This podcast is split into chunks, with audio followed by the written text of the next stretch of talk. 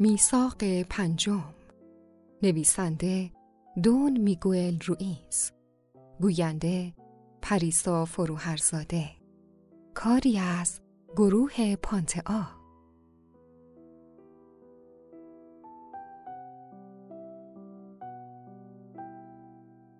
مقدمه میثاق پنجم کتابیه که در جهت شکستن باورهای شک گرفته از زمان کودکی در شما قدم برمیداره.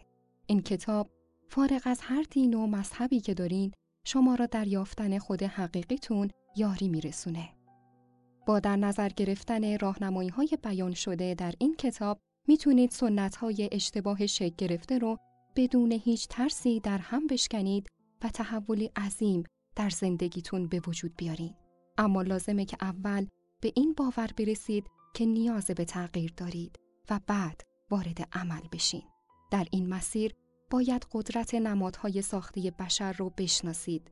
نمادهایی که برای برقراری ارتباط ساخته شدن. ولی متاسفانه اونقدر قدرت گرفتند که ما را از حقیقت اصلی دور کردند. در این کتاب ضمن اشاره به چهار میثاق قبلی گفته شده در کتاب چهار میثاق میثاق پنجمی هم مطرح میشه که تکمیل کننده موارد قبلیه. چهار میثاق گذشته به این شکل بود.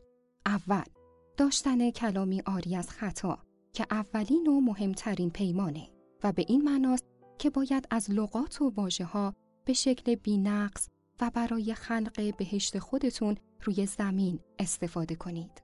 دوم، چیزی رو به خود نگرفتن. باید بدونید که مردم در دنیای خودشون زندگی می کنند و نظرات اونها راجع به شما یک حقیقت نسبیه نه یک حقیقت مطلق. اونها با باور خودشون به قضاوت شما می نشینند نه اونچه که شما حقیقتا هستید. پس نیازی نیست که زندگیتون رو بر اساس عقاید دیگران بچینید. سوم اینکه گمان زنی نکنید. گمان زنی فقط باعث دردسر میشه چون اکثر اونها حقیقت ندارن. اگر تمام انرژی که در گمان زنی ذخیره کردید رو بازیابی کنید می‌تونید از اون انرژی برای خلق رویایی جدید استفاده کنید.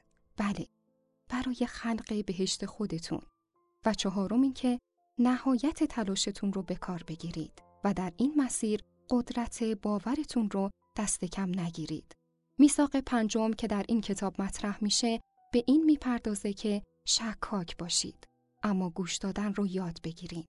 شکاک بودن یک مهارته چون از نیروی تردید برای تشخیص حقیقت استفاده می‌کنه.